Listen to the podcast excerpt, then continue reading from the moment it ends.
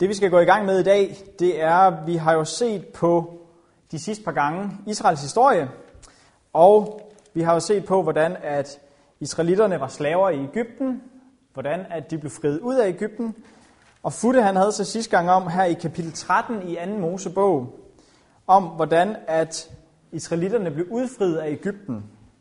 Og vi har så i kapitel 14 her i 2. Mosebog, hvordan at Gud han ledte dem igennem det røde hav og frelste folket, og alle de ting, som, øh, som ligger gemt deri, dem, øh, den tale kan I høre fra Futte, som havde det sidste gang. I 2. Mosebog kapitel 15, der har vi så den sejrssang og den lovprisning til Gud, som israelitterne sang, dengang at Gud havde ført dem igennem det røde hav, havde friet dem fra slaveriet. Og det vi skal tage op i dag, det er hovedsageligt i kapitel 16, hvor vi har historien om mannaen. Og det er den historie, som vi skal dykke rigtig godt og grundigt ned i i dag. Og forhåbentlig så når vi også historien om koverslangen. Øh, men nu må vi se, hvor langt vi når. I hvert fald så tager vi fat på historien om mannaen her i dag. Men inden vi går videre, så skal vi bede sammen, inden vi læser i Guds ord. Så lad os bede sammen. Kære far i himlen, jeg siger tak for muligheden for, at vi kan være her i dag og studere dit ord. Jeg beder dig om, at du må være med os her på en speciel måde. Du må sende din hellige ånd til, at vi må forstå, hvad det er, vi læser. Forstå, hvad det er, at du vil have, at vi skulle forstå ud af dit ord. Men far, vi ønsker i dag mere end en intellektuel viden. Vi ønsker at lære Jesus bedre at kende og få et større forhold til ham. Og få et forhold til ham, så vi ønsker at gøre din vilje, Gud.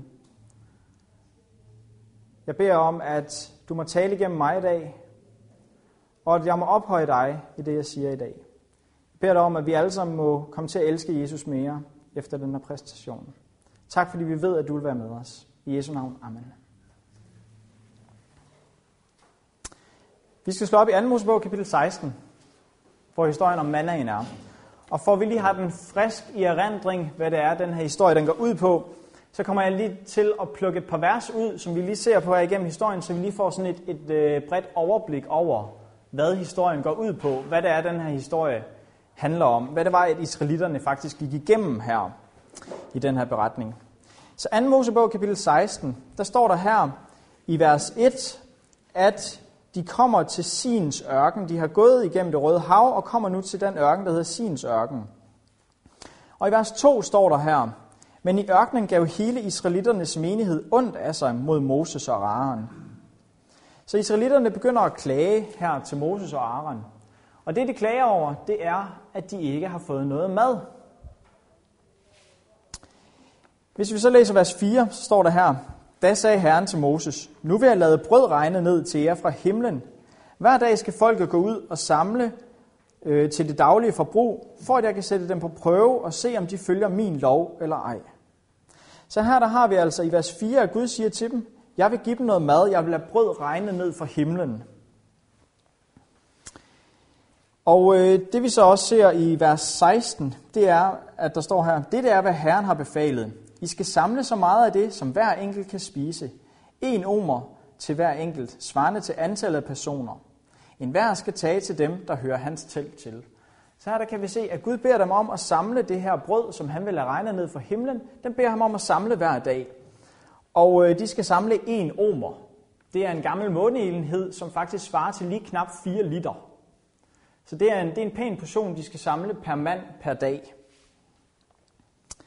Hvis vi så tager i vers 19 her, så står der her, Moses sagde til dem, ingen må levne noget til næste morgen.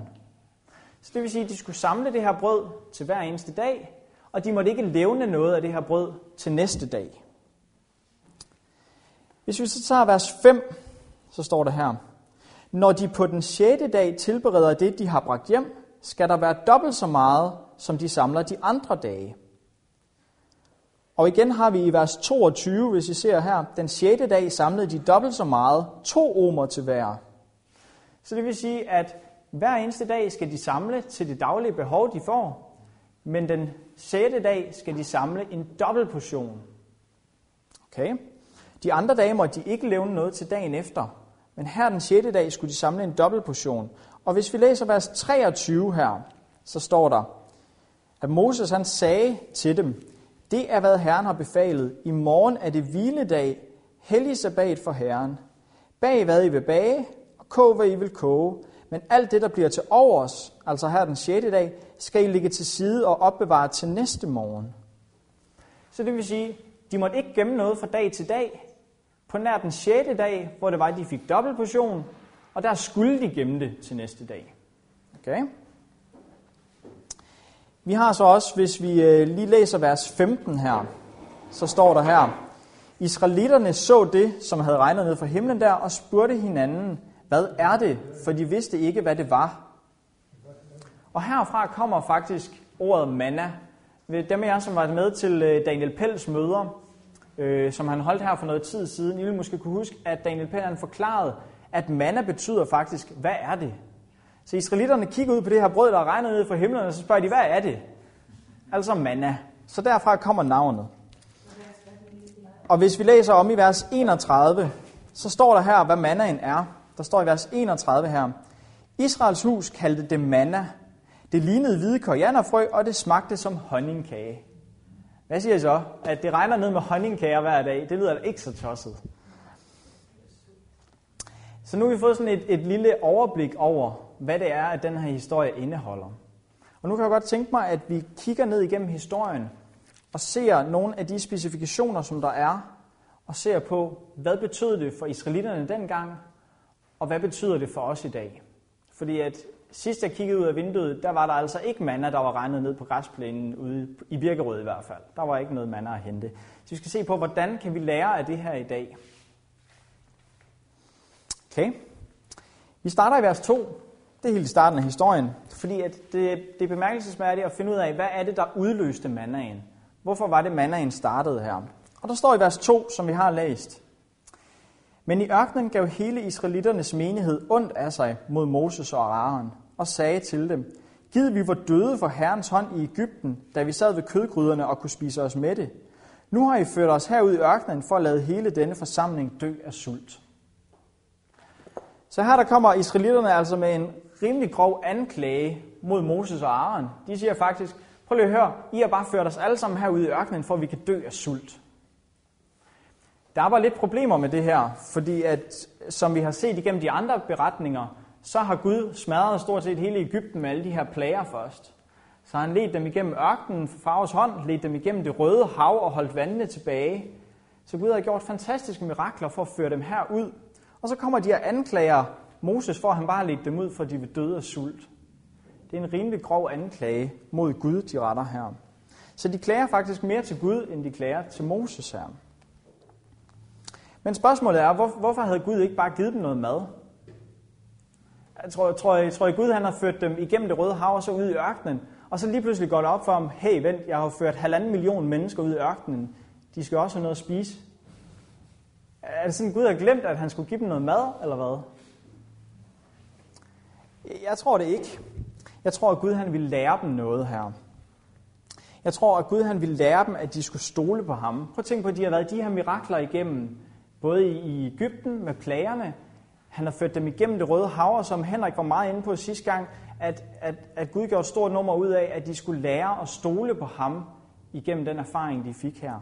Og jeg tror, det er det samme her, at Gud han vil gerne prøve dem af og se, hey, de mirakler, jeg har gjort i fortiden op til nu, har de lært, at de kan stole på mig, at de kan stole på min ledelse.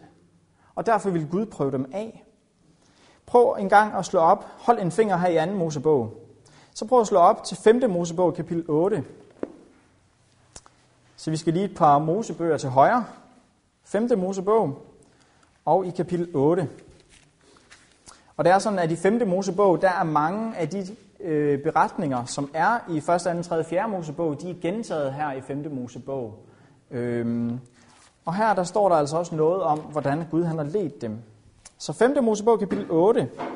Og der skal vi læse vers 16 så står der her, det var ham, hvor der er tale om Gud, som gav dig manna at spise i ørkenen, noget dine fædre ikke havde kendt, og for at ydmyge dig og for at sætte dig på prøve, og derefter gøre vel mod dig. Så her der siger Gud, altså, at han ydmygede israelitterne og satte dem på prøve her med mandagen. Men det var, for, det var ikke for at være ond ved dem, men det var for her i sidste ende at gøre vel mod dig. Men han ville prøve dem af, om det var, at de stolede på ham. Så det vil sige, at Gud han ville gerne have, at de skulle have stolet på ham i den her situation, fordi at de havde set så klare beviser på, at han havde ledt dem op til nu. Og der tror jeg også, der er en vigtig lektie for os at lære i dag. At nogle gange, når vi står over for en situation, som de gjorde, hvor der er det ser håbløst ud, hvordan i alverden får vi mad herude i ørkenen? At vi så også kigger tilbage, træder et skridt tilbage og kigger sådan lidt, hvordan har Gud ledt os i fortiden op til nu? Så kan vi se, okay, så vil Gud måske også være med os i fremtiden.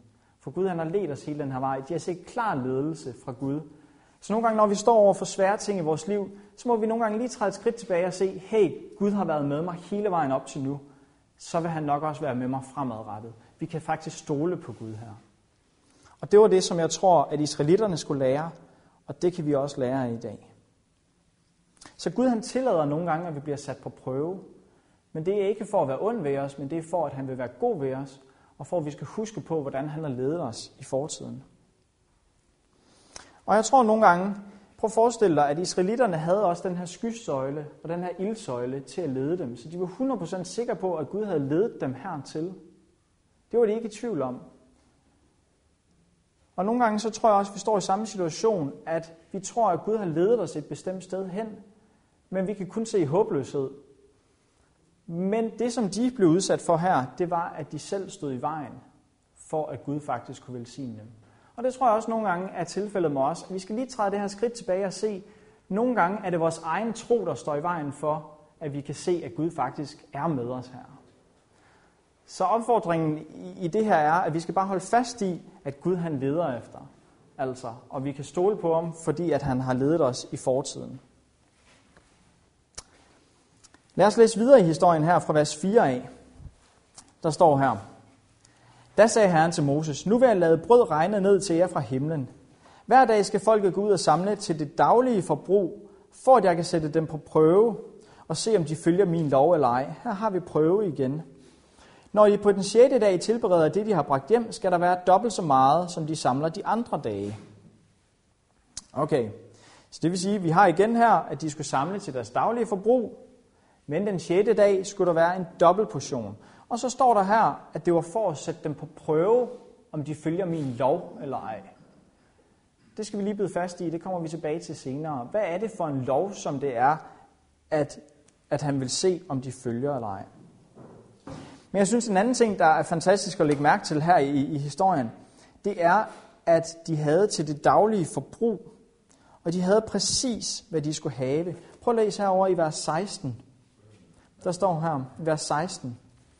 Det er, hvad Herren har befalet. I skal samle så meget af det, som hver enkelt kan spise. En omer til hver enkelt svarende til antallet af personer. En hver skal tage det, der hører hans telt til. Det gjorde israelitterne. Og nogle samlede meget, og andre lidt. Da de målte det med omermålet, havde den, der havde samlet meget, ikke for meget. Og den, der havde samlet lidt, havde ikke for lidt. De samlede det, hver især kunne spise. Det synes jeg er et fantastisk eksempel på, at Gud han giver dem præcis, hvad de har behov for. Uanset om de har samlet meget eller lidt, så har de præcis, hvad de har behov for her. Og øh, det er faktisk også interessant at se, at Paulus i 2. Korintherbrev, han bruger det her et eksempel på at se, sige, at Gud ønsker, at vi skal være lige. Gud ønsker, at vi skal hjælpe hinanden, at vi skulle være lige her, fordi at han gav alle præcis, hvad de havde behov for her. Det kan du se nærmere på i 2. Korintherbrev 8, fra vers 13 til 15 står der det. Det kan du læse, når du kommer hjem. Okay. I vers 14, lad os se her. I kapitel, 2. Mosebog kapitel 16 stadigvæk. I vers 14, der står her. Da dukken forsvandt, lå der hen over ørkenen et finkornet lag, ligesom rim på jorden. Da israelitterne så det, spurgte de hinanden, hvad er det, for de vidste ikke, hvad det var. Men Moses sagde til dem, det er det brød, Herren giver jer at spise. Så det vil sige, at det her manna, det kom altså hver morgen med dukken. Og vi skal se på lidt senere, hvorfor det er vigtigt, at det kom her om morgenen. Hvis vi læser videre i vers 19 her, så får vi nogle yderligere detaljer. Moses sagde til dem, ingen må levne noget til næste morgen. Det har vi set på her. Og så kommer der en historie her fra vers 20 af. Der var nogen, som ikke adlød Moses, men levnede noget af det til næste morgen. Der var det fuld af madikker, så det stank, Og Moses blev vred på dem. Hver morgen samlede de så meget, som hver især kunne spise. Når solen begyndte at brænde, smeltede det. Så det vil altså sige, at hver morgen skulle de samle noget nyt, men næste dag var der alligevel nogen, som havde gemt noget til næste dag, selvom de havde fået at vide, at de ikke måtte levne noget. Og jeg tror, at, at der er en, en, en vigtig ting, de skulle lære her, fordi at der var gået madikker i det næste morgen, og det kunne de jo selvfølgelig ikke spise. Men jeg tror, at Gud han ville lære dem noget spe, specielt her. Han ville lære dem, fordi, fordi det er jo Gud, der har givet dem den egenskab, at det ikke kunne gemmes til næste dag. Det er Gud, der har bestemt, at det her manna skulle være sådan.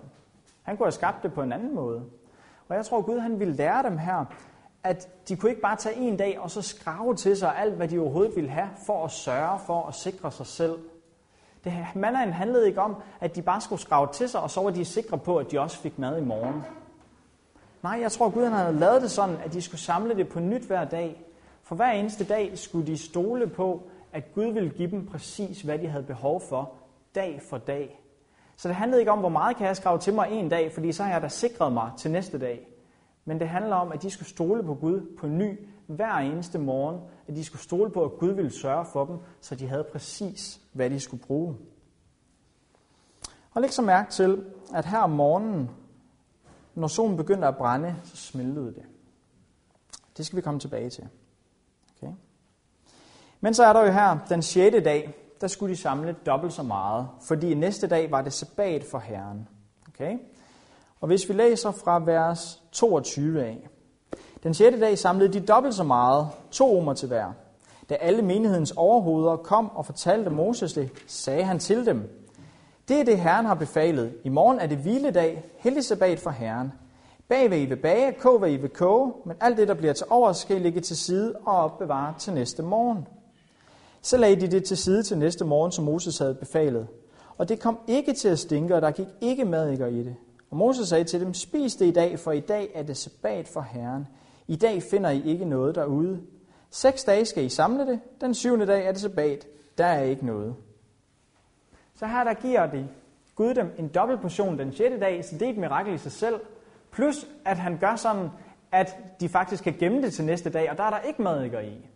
Så det er en fantastisk vidnesbyrd, de får en dag om ugen, at Gud faktisk giver dem en speciel velsignelse her. Hvis vi så læser videre her i vers 27, så skal vi se her. Den syvende dag gik nogle af folket alligevel ud for at samle, men fandt ikke noget. Så her der gør de altså noget, de har fået besked på, at de ikke skulle. Da sagde Herren til Moses, hvor længe vil I nægte at holde mine befalinger og love? I må indse, at Herren har givet jer sabbaten. Det er derfor, at han på den sjette dag giver jer brød til to dage. Bliv hvor I er. Ingen må gå hjemmefra den syvende dag. Så hvilede folket den syvende dag. Så her er der alligevel nogen, som vælger, på trods af hvad Gud har sagt, at gå ud og samle om lørdagen. Men der var ikke noget derude. Og, og prøv at se, hvad det var Gud han sagde her. Kan I huske, at, at øh, om i starten af kapitlet, der sagde Gud, at jeg vil sætte dem på prøve for at se, om de holder min lov eller ej. Og det er præcis det, som Gud vender tilbage til her. Han siger, hvor længe vil I nægte at holde mine love og befalinger? Så det var det, prøven gik ud på. Om de virkelig stolede på, at Gud ville sørge for dem hver eneste dag, og han ville give dem, hvad det var, de havde behov for hver dag. Og de nægtede, de holdt ikke sabbaten, som det var Gud, han havde givet dem her. Som en helt speciel velsignelse. Så her der har vi altså også ideen om, som vi snakkede om, i hvert fald i min sabbatskole i morges, at sabbaten var noget, som Gud indstiftede i ens have, og det har været hans intention hele vejen op igennem tiden, at hans folk skulle holde sabbaten, og her var det ikke nogen undtagelse. Så selvom at det vi kalder som de 10 bud, hvor det er, at vi virkelig finder sabbatsbuddet, først kommer om i kapitel 20, som er lidt senere, end det her det sker. Så vi ved, at Gud han har haft intention om, at hans folk skulle holde sabbaten hele vejen. Så sabbaten er altså en vigtig del af det her. Og på den her måde, så blev fredag faktisk forberedelsesdagen for israelitterne. At om fredagen skulle de forberede sig på, at i morgen var det sabbat. Der skulle de ikke arbejde. Der skulle de ikke gå ud og samle sig til føden. Det var en fantastisk dag. De skulle bare spise det, som Gud havde sørget for, at de fik. Okay. Så nu har vi set lidt på, hvad det var, israelitternes op, sådan opfattelse var af det her. Hvad det var, de oplevede. Men hvordan kan vi bruge det i dag? Som sagt, så ligger der ikke manna udenfor til os i dag. Hvad betyder det for os i dag?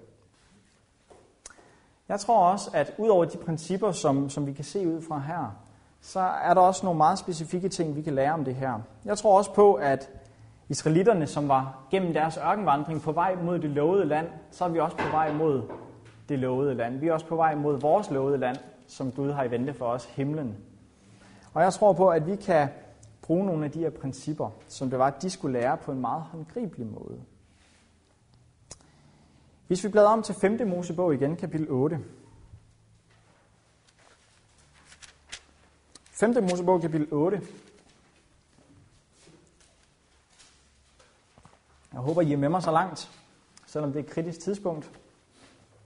5. Mosebog, kapitel 8. Er I der? Ja, vi skal læse fra vers 2 af. I bliver bare så stille her om eftermiddagen. Det er okay at svare. 5. Mosebog, kapitel 8, fra vers 2, der står her. Husk, hvordan Herren din Gud nu i 40 år har lavet dig vandre i ørkenen, for at ydmyge dig og sætte dig på prøve. Altså grunden til israeliternes ørkenvandring var, at de skulle lære noget her. Gud satte dem på prøve, for at de skulle lære en lektie. Og for så han kunne vide, om du har i sinde at holde hans befalinger eller ej. Så står der i vers 3, han ydmygede dig og lod dig sulte og gav dig manna at spise, som hverken du eller dine fædre kendte, for at lade dig vide, at mennesket ikke lever af brød alene, men af alt, hvad der udgår af Herrens mund. Har I hørt det her vers i sammenhæng et andet sted før? Ja? Hæng det lige på en hylde i, i hovedet her, så skal vi vende tilbage til den senere. Okay? Men her der står der altså, at mannaen var et tegn på noget andet end bare fysisk føde. Hvad er det, der står her? Der står her, at vi skal lade vide, at mennesket ikke lever af brød alene, altså den her fysiske føde, men af alt, hvad der udgår af Herrens mund. Okay? Så på den her måde, så for israelitterne, der blev det her et billede på Guds ord. At de skulle leve, hvad der udgik af Guds mund. Okay? Og hvad har vi som Guds ord i dag? Okay? Vi har blandt andet Bibelen. Så hvordan kan det her få betydning for os i dag, hvis vi sætter Bibelen i stedet for mandagen i nogle af de her scenarier? For eksempel så har vi også Jesus, der beder, lærer os at bede fader hvor, hvor der han siger, giv os i dag det daglige brød. Ikke sandt? Og jeg er sikker på, at Jesus ikke kun har ment, at vi skal have noget fysisk føde hver dag, men han har ment, at vi skal have vores daglige indtag af Guds ord hver dag. Okay. Hvor tit skulle israelitterne samle manna? Nu kommer testen. Hvor tit skulle de samle manna? Hver dag. Okay? Og dem der, de havde hverken for lidt eller for meget, når de havde samlet. Okay? Så hvad kan det sige også, når det er, vi går ud og prøver at samle af Guds ord her? Hvor tit skal vi samle af Guds ord? Hver dag. Okay?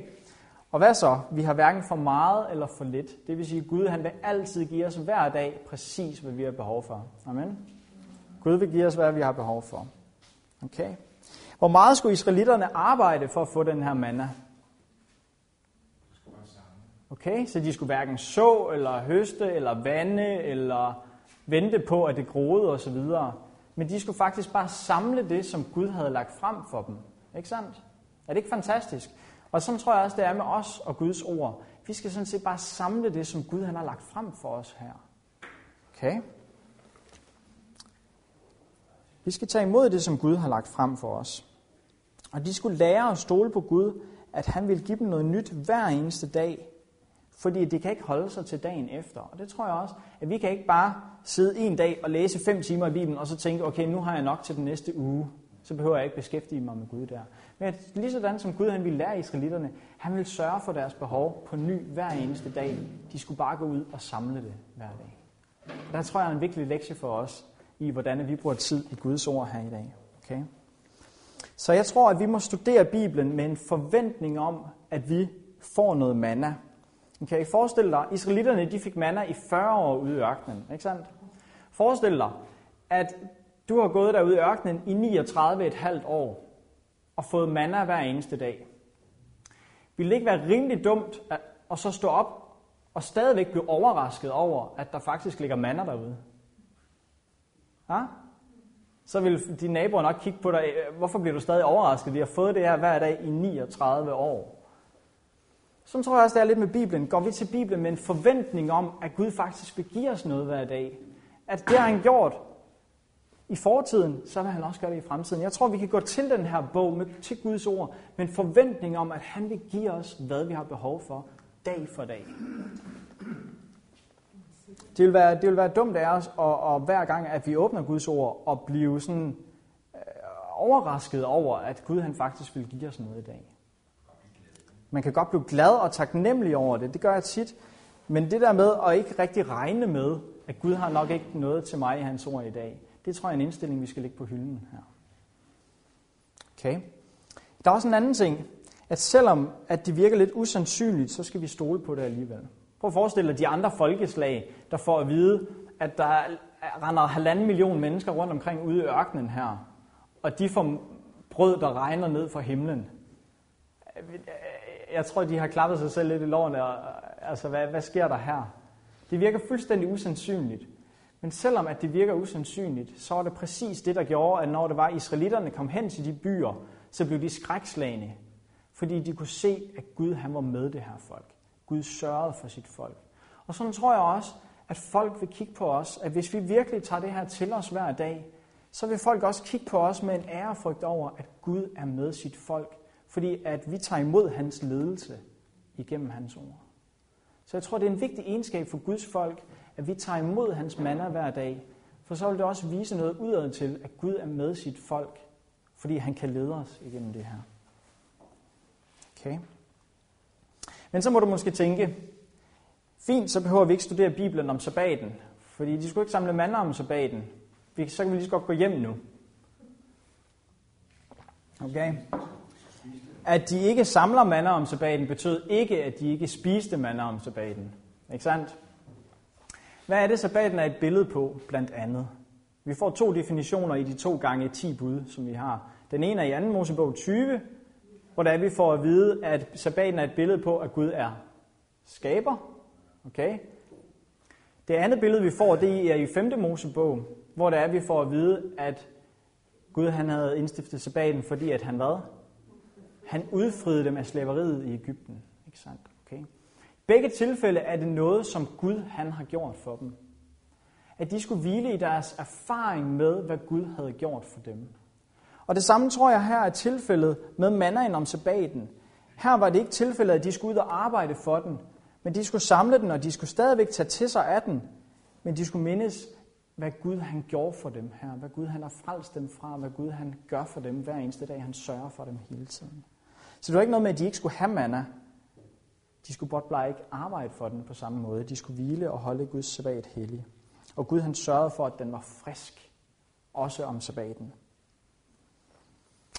Mandagen smeltede jo op ad dagen, som solen kom frem. Og her tror jeg også er en lille lærestreg til, til nogle af os, som ikke er så morgenfriske altid. Jeg tror på, I må gerne være uenige med mig, men jeg tror på, at der er en helt speciel velsignelse i at stå op om morgenen og starte med Guds ord som det første. Og jeg inviterer Gud til at være sammen med en i ens liv, så man kan møde de udfordringer, som der kommer i løbet af dagen. Jeg tror ikke, at det er helt uden betydning, at vi starter med Gud om morgenen og hans ord. Og derfor tror jeg også, at der er en mening med, at det er specificeret, at det smeltede op ad dagen, når solen brød frem. Jeg tror, det giver noget helt specielt. Det er min erfaring. Prøv det. Okay? Og hvor lang tid fik de som manna i ørkenen? Okay? Hvis der vi læser øh, her i beretningen, så kan I lige se her, I får det på skrift i kapitel 16 helt i slutningen, der står her, Israelitterne spiste manna i 40 år, indtil de kom til, øh, kom til beboet land. De spiste manna, indtil de nåede grænsen til Kanaan. Okay? Så det vil sige, at de fik manna hele vejen igennem ørkenen, indtil de kom til Kanaans land. Så i overført betydning, hvor lang tid kan vi forvente at få mannaen? Hele livet, indtil det er, vi når til det lovede land. Så Gud han vil give os af hans ord hver eneste dag, alt hvad vi har behov for, helt indtil vi når til det lovede land. Så vi kan have en forventning om, at Gud vil sørge for os hele vejen igennem, indtil at vi når himlen en dag, til lovede land. Okay?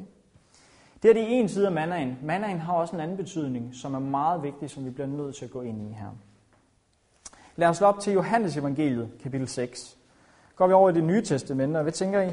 at hvordan kan det have noget med mannaen at gøre? Nu skal vi se her, Jesus han taler om mannaen i Johannes evangeliet kapitel 6. Vi har Matthæus, Markus, Lukas og Johannes, det fjerde evangelie i det nye testamente, kapitel 6. Er I med mig så langt? Giver det mening? Ja? Godt. Jeg er glad for, at I er med. Kapitel 6, og vi skal se i vers 30. Men inden da vil jeg godt lige sige her, i starten af kapitel 6, der har vi historien om, at Jesus han bespiser de 5.000. Okay? Så det vil sige, at Jesus han har et par stykker brød og noget fisk, og så bespiser han 5.000 mennesker ud af det her. Okay? Så igen, så, så har vi ligesom fået sat på plads her, at mad er ikke noget problem for Gud. Okay? Men så skal vi se her på vers 30 her. Det er nogen, der siger til Jesus. De sagde til ham, hvilke tegn gør du, så vi kan se det og tro dig? Hvad kan du gøre? Jeg er glad for, at I kan, I, kan, I kan se det samme ironiske i det her spørgsmål. Han har lige givet de her 5.000 mad ud af ingenting næsten. Okay. Men så siger de til ham, vores fædre spiste manna i ørkenen, som der står skrevet, brød for himlen gav han dem at spise. Jesus sagde så, sandelig, sandelig siger jeg, Moses gav jeg ikke brød fra himlen, men min fader giver jeg brødet fra himlen, det sande brød. For Guds brød er det, der kommer ned fra himlen og giver liv til verden. De sagde til ham, Herre, giv os altid det brød. Og Jesus sagde til dem, jeg er livets brød. Den, der kommer til mig, skal ikke sulte, og den, der tror på mig, skal aldrig tørste. Okay. Så hvis det her overhovedet giver nogen mening på dansk, så siger, I, sætter Jesus sig selv i forbindelse med mannaen her, helt klart og tydeligt. Han siger her, at mannaen for, for det gamle Israel havde, øh, nu skal vi se her, hvordan han siger, at han giver brød fra himlen. Det Guds brød kommer ned fra himlen og giver liv til verden. At mannaen var et billede på det brød, som kommer ned fra himlen og giver liv til verden.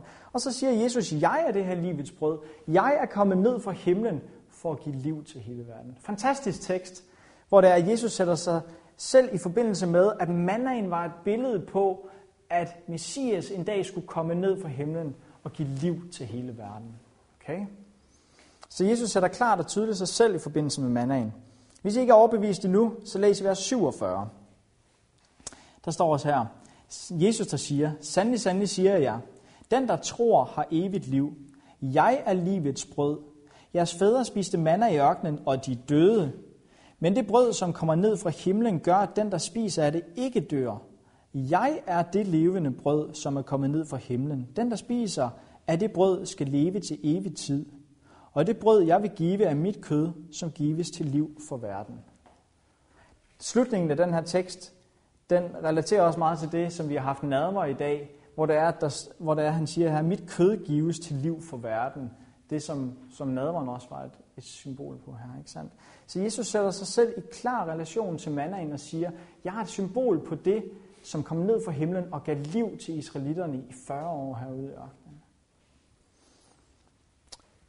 Så Jesus sætter sig klart som et billede på mandagen også. Men hvordan kan det lade sig gøre? Hvordan kan, hvordan kan mandagen være et billede på, på både Jesus og Guds ord osv.? Så, vi har jo i Johannes evangeliet kapitel 1 for eksempel, det er en meget kendt tekst, hvor det er Jesus, hvor det er, der står her, at i begyndelsen var ordet, og ordet var hos Gud, og ordet var Gud, og så videre. Og vi kan tydeligt se ud af den tekst, at Jesus er et billede på det Guds ord, og Jesus er det Guds ord. Så vi kan se, at det hele hænger sammen på en måde her.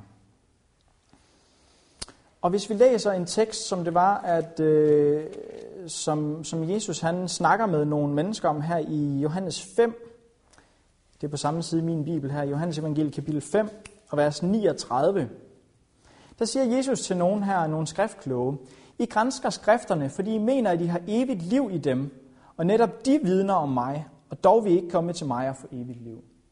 Så her der gør han altså op med en tankegang, hvor det er, at der er nogle skriftkloge, der kommer hen og påstår, at de bliver frelst, fordi de kan læse skrifterne, og de er medlem af den her klub. Men Jesus han siger, prøv lige at høre her, folkens. Det handler ikke om, at vi har Bibelen i dag. Vi kan læse Bibelen i dag, og ikke fatte et klap af det. Men hvis vi ikke finder Jesus, som de her skrifter vidner om, så er der ikke frelse for os her. Og det er også det, som Jesus han siger til dem, at de her skrifter, I tror, I har evigt liv i at læse de her skrifter, men det er skrifterne, der vidner om mig. Det er det, de skulle finde frem til. Så det passer fint sammen med, at mandagen kan være et billede på det her Guds ord og på Jesus. Og det hele hænger sammen her. Vi skulle gerne finde frem til Jesus i sidste ende her på de her tegn. Okay? Jesus er målet for alle de her forskellige ting, som der sker igennem det gamle testamente. Jeg tror, vi kan se Jesus i rigtig mange detaljer op igennem det gamle testamente, hvis vi virkelig kigger efter. Okay? Det interessante er også, at Jesus er et billede på det Guds folk, der sejrede. Vi ved, at Jesus han kom herned og levede et syndfrit liv, og han sejrede her.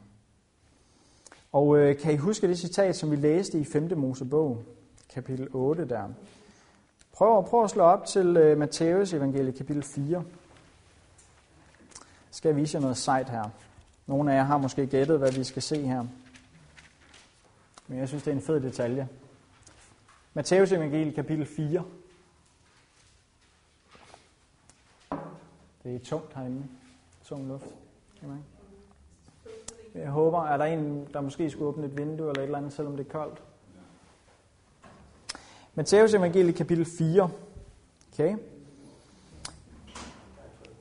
Vi ved, at israelitterne kom fra Ægypten, så gik de igennem det røde hav, og så kom de ud i ørkenen, og var der i 40 år. Ikke sandt? Okay. Her der har vi noget tilsvarende med Jesus. Igen, at Jesus er et billede på det her. Jesus, han blev døbt, som vi ved, øh, som Futter han gennemgik sidste gang, at overgangen over det røde hav var også et symbol på dåben. Jesus han blev døbt, og så gik han ud i ørkenen og var der i 40 dage. Og så blev han fristet. Og prøv at se, hvad det er, at han faktisk blev fristet med her i Matteus evangelie kapitel 4. Og vers 3 her, der står der, og fristeren kom og sagde til ham, hvis du er Guds søn, så sig til stenene, at de skal blive til brød. Prøv at se, Jesus han bliver fristet på præcis samme måde, som Israels folk blev på den tid. De blev fristet med mad. Jeg tror, Jesus han har været rigtig godt og grundigt sulten efter de her 40 dage ude i ørkenen, og ikke har fået mad. Og israelitterne valgte at klage til Gud og ikke stole på, at når Gud han havde ledt dem i fortiden, så ville han også lede dem i fremtiden. Men Jesus han var det perfekte eksempel på det her. Når du har fastet i 40 dage, så er du lige ved at dø af det. Okay? Så han var villig til at følge Guds ledelse til det point, til, til, til der, hvor det er, at han faktisk var ved at dø af det. Okay? Men alligevel, så siger Gud, eller så siger Jesus her til Satan, han bruger det skriftsted, som vi læste i 5. Mosebog, hvor der står, men han svarede, der står skrevet, mennesket skal ikke leve af brød alene, men af hvert ord, der udgår af Guds mund. Så her der svarer Jesus med præcis det argument, som det er, der står i 5. Mosebog. Det her skulle israelitterne have, have gjort. Det her det skulle israelitterne have lært. Så her der har vi, at der hvor israelitterne fejlede her på den her fristelse, der gik Jesus ind og viste, at han sejrede. Amen. Jesus sejrede der, hvor de fejlede. Hvis I ikke vil sige det, så siger jeg det. Så Jesus han gik ind og mødte den samme fristelse, men sejrede. Og det er til stor opmundring for os. Til stor opmundring for os. Og det synes jeg er fantastisk. Op igennem hele Bibelen, der er Jesus det billede på ham, der sejrede. Et andet interessant aspekt, som jeg har tænkt meget over, da jeg, da jeg studerede de her ting, det er, hvis jeg lader brød på køkkenbordet ligge, hvad sker der så med det? Det tørrer, det bliver muggent. Hvad er det, der ikke sker? Der kommer i hvert fald ikke madikker i. Og det begynder ikke at stinke. Okay? Men det bliver derimod muggent. Okay? Det kommer til at stinke med tiden, men der skal gå noget tid. Okay? Hvad er det, der derimod kommer madikker i? Når det er kød, okay.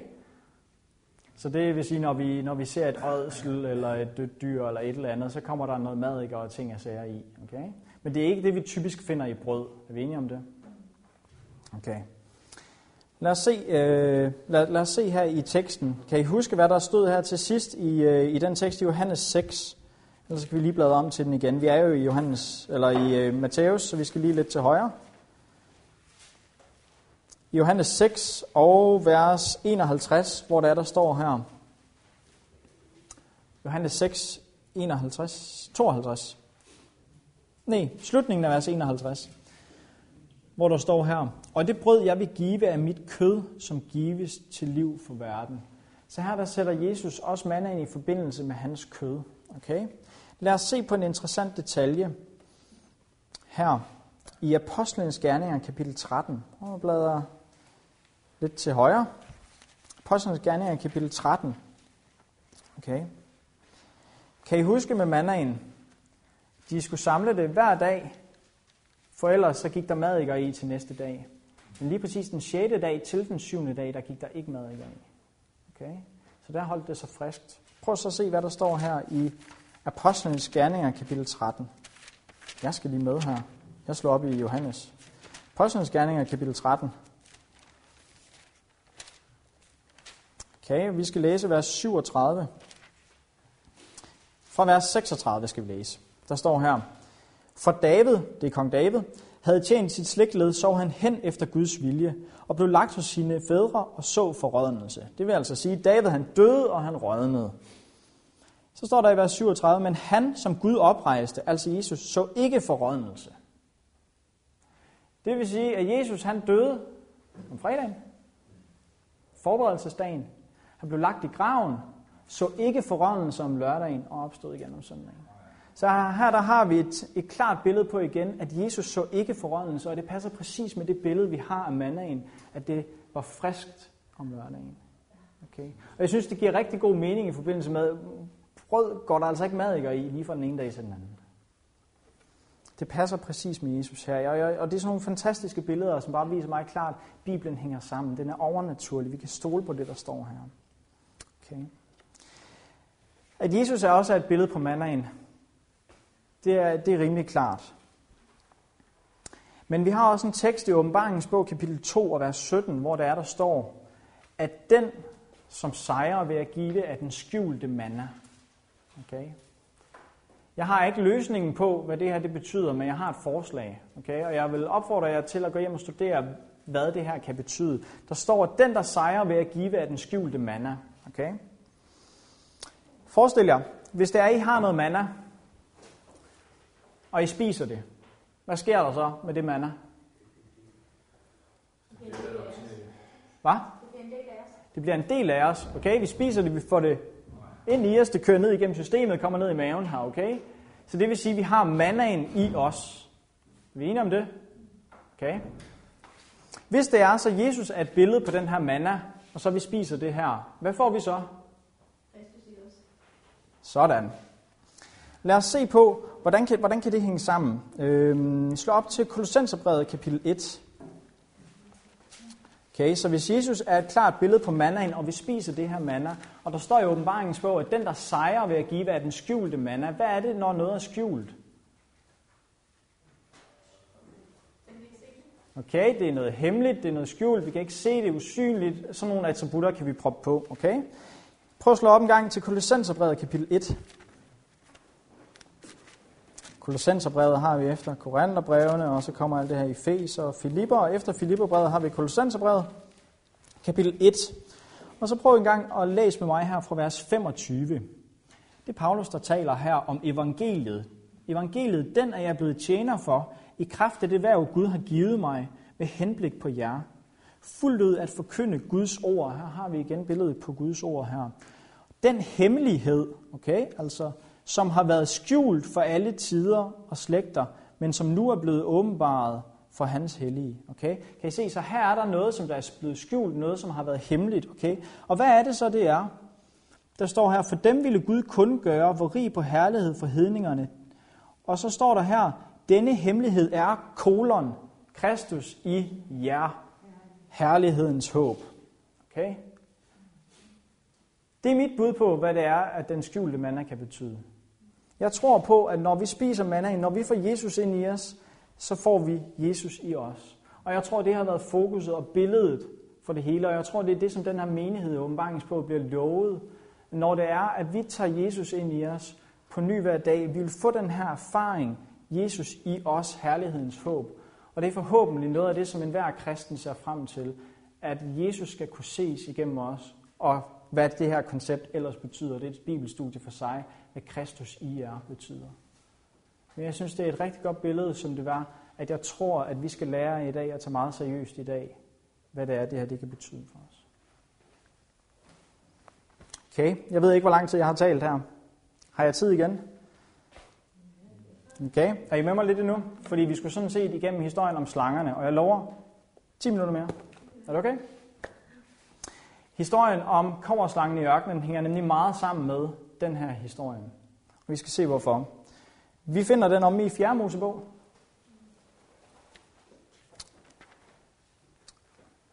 Jeg håber, I har set nogle nye aspekter af mandagen i dag, og om hvordan vi kan bruge den i vores liv. 4. Mosebog, kapitel 21, der finder vi historien om koverslangen. Det er en meget, meget kort beretning, som har kæmpe implikation. 4. Mosebog, kapitel 21, og den starter fra vers 4 af.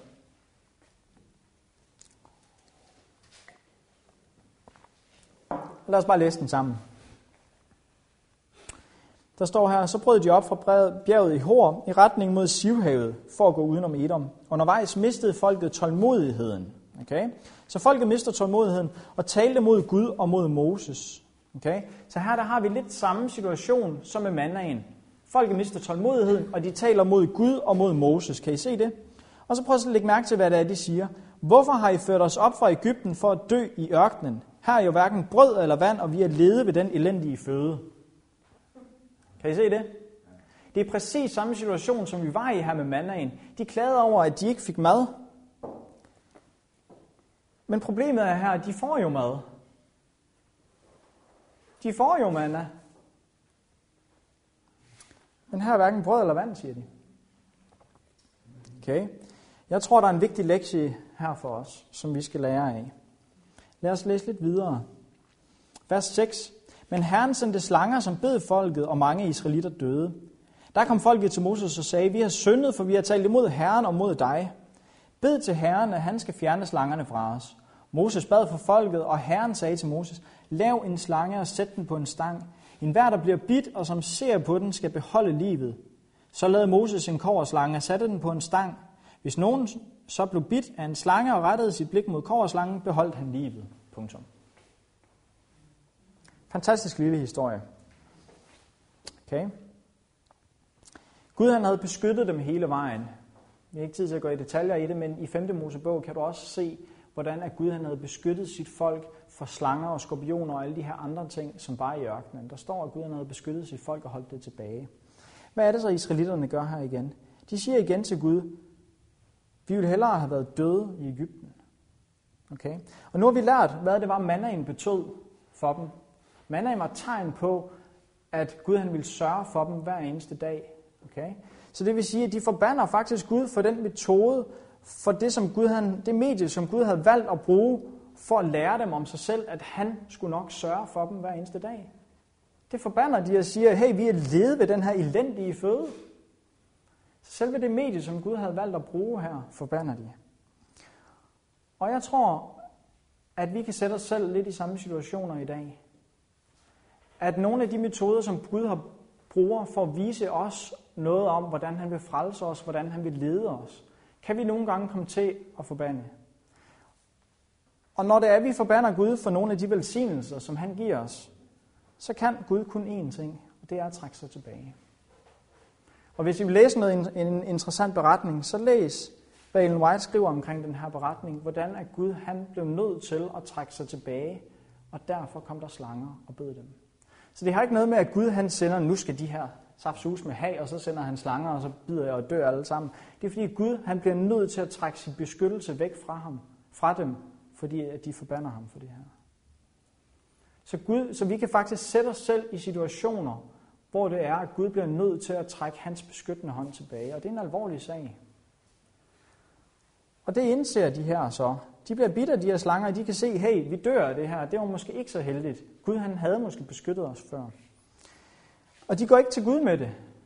De går til Moses og siger, hey, gå i forbøn for os, så Gud kan fjerne slangerne. Men det interessante er, at Gud han kunne jo bare have fjernet slangerne igen. Men det gør han ikke. Han vælger at skabe en løsning, som kræver tro. Forestil dig, at du er en israelit, at du er blevet bidt af en slange, og du er døende.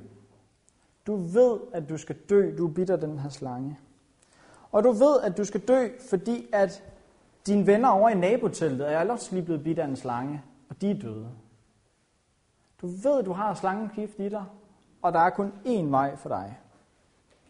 Og lige pludselig så råber Moses igennem lejren af hans lungers fulde kraft, at se på slangen og lev. Hvad kunne få dig til ikke at prøve det her af? Okay. Du hører andre mennesker i lejren, der hopper og danser og priser Gud for, at han har frelst dem, fordi de har kigget på den her koverslange.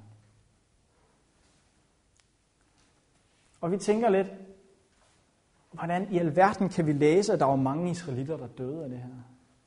Det er fuldstændig åndssvagt, når der er så let en løsning. Men nogle gange, så tror jeg altså også, at vi har samme problem. At vi har så let en løsning, og alligevel så er det nogle gange andet så svært for os at bruge. Fordi det kræver tro på noget, der virker mærkeligt. Det, det er jo fuldstændig en gal handling at skal ud og kigge på et eller andet stang med en koverdims på. Det er en fuldstændig gal handling. Men nogle gange så vælger Gud nogle af de her sjove ting, fordi han vil vise os fuldstændig, at det har kun noget med tro at gøre. Du kan ikke frelse dig selv her. Det har ikke noget som helst at gøre med, hvad du kan gøre. Du skal bare vise tro på den løsning, som Gud har lavet. Okay. Vi er i samme situation. Vi er også bitter slangen. Slangen er et billede på satan, og vi har fået slangens gift ind i os. Den kan bestå af mange ting. Den kan bestå af tvivl, mistillid til Gud, alle de her ting. Men spørgsmålet er, hvordan vælger vi at reagere på den løsning, som Gud har tilvejebragt for os, når vi er i sådan her situation. Vi kan aldrig frelse os selv. Og at Jesus, han er den løsning. Gud har tilvejebragt en løsning for os. Og det må vi for alt i verden huske. Vi skal se på øh, Johannes evangeliet kapitel 3. Prøv at bladre derom lige. Johannes evangeliet kapitel 3. Der har vi en historie, hvor Jesus snakker med en mand, der hedder Nikodemus. Og for dem af jer, der ikke er så meget inde i historien, gå hjem og læs den her historie og studer den her historie. Den handler dybest set om, at Jesus snakker med Nikodemus om omvendelse. Om omvendelseserfaringen. Så er det, der står her fra vers 14, altså Johannes evangeliet kapitel 3 fra vers 14, så står der her. Og Jesus siger til Nikodemus, og ligesom Moses ophøjede slangen i ørkenen, sådan skal menneskesønnen ophøjes, for at enhver, som tror, skal have evigt liv i ham. Og så har vi det kendte vers, for således elskede Gud verden, at han gav sin enborgne søn, for at enhver, som tror på ham, ikke skal fortabes med at have evigt liv. Men her der siger Jesus altså til ham, til Nikodemus i relation til den her omvendelseserfaring, de snakker om, der siger han, at ligesom Moses ophøjede slangen i ørkenen, så skal menneskesønnen ophøjes.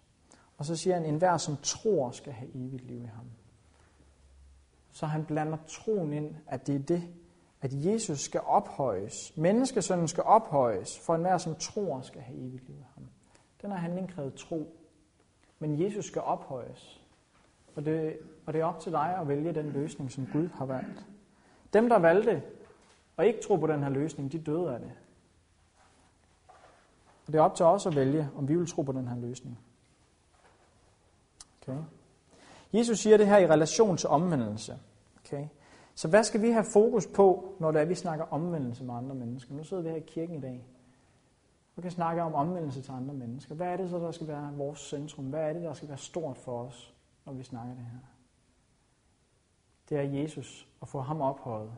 Så vil han drage alle ting til sig. Og det vil indlede et frelsende forhold, og de vil få den her omvendelsesoplevelse. Jeg er sikker på, at om vi holder Jesus som centrum for vores løsning og for vores liv og vælger, at det er det, vi vil vælge, så er jeg sikker på, at vi er på rette spor. Det er også det, Paulus taler om, når det er, han siger, at det eneste, jeg kan prædike, det er evangeliet. Og så siger han, at evangeliet er kolon. Og så siger han, at Jesus han døde efter skrifterne, og han genopstod efter skrifterne. Og Ellen White siger det sådan her, at Jesus, der hang på korset, var evangeliet. Det er sådan, hun definerer evangeliet. Okay? Så det er det, vi har at give mennesker. Forestil dig, at du er blevet bidt af den her slange, og du lå i det her telt, og du kan hoppe og springe rundt, fordi du har kigget på koverslangen. Hvad ville du have travlt med, hvis du lige var blevet helbredt og havde kigget på den her koverslange? Jeg kunne forestille mig, at jeg ville rende rundt og trække alle mine venner ud af de her telte, for at de også skulle få muligheden for at se op på den der pind. Okay. Nu sidder vi her i dag og har muligheden for at blive helbredt af den her. Og jeg tror også, at om vi virkelig forstår, hvad det er, vi er blevet frelst fra. De her, de var ikke i tvivl om, de skulle dø af det. Og nogle gange så tror jeg, det er fordi, at vi ikke er helt overbeviste om, eller helt realiserer, hvad konsekvensen for ikke at vælge Gud som den første i vores liv egentlig er. Og jeg tror, hvis vi først indser, hvad Gud han har frelst os fra, så vil vi få en brændende iver for at trække andre ud af den samme grøft. Gud har løsningen. Vi skal ikke tvivle på, at det ikke virker. Jeg tror nogle gange, det er det, der holder os tilbage. Tænk så, hvis det ikke virker. Men Gud har løsningen. Han har tilvejebragt den. Og han har givet os nogle måder, hvordan at vi kan holde kommunikationen med Gud ved lige på. Som vi har set på i dag med mandagen. Hvordan Gud han sørger for sit folk hver eneste dag på ny. Hvordan det er et billede på, at vi skal tage Jesus til os og Guds ord til os på ny hver eneste dag. Og hvordan at Jesus han kommer i centrum af det hele som løsningen på vores problem. Jeg, det er, jeg er glad for, at jeg har fået privilegiet af at tage de to historier op her. Det har været et fantastisk studie og en fantastisk velsignelse for mig. Og jeg håber også, at det er for dig, og at du vil tage det her til dig i dag. Og jeg håber, at vi sammen her kan tage beslutningen om, at vi vil ønske at tage Jesus og Guds ord til os hver eneste dag. Om du ikke har gjort det endnu hver dag, at du så tager beslutningen i dag om at gøre det hver dag. Og sætte Jesus i centrum som løsningen af dit problem. Og hjælpe andre til at finde samme løsning. Det er min bøn. Og det håber jeg, at vi kan stå sammen om her. Jeg håber, du vil tage den beslutning sammen med Gud, mens vi beder her.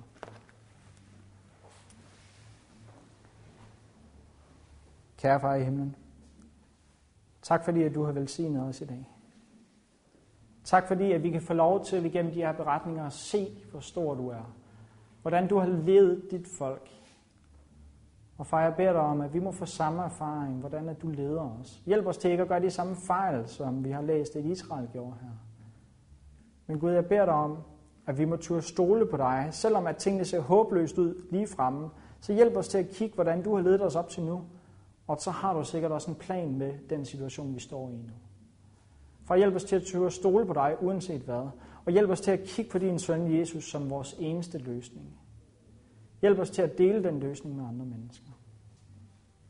Og far, jeg beder, at hvis der er nogen, der ikke har taget beslutning for dig i dag, eller nogen, der vil gøre det igen i dag, så beder jeg dig om, at du må påvirke med din helligånd os alle sammen til at tage beslutning for dig hver eneste dag.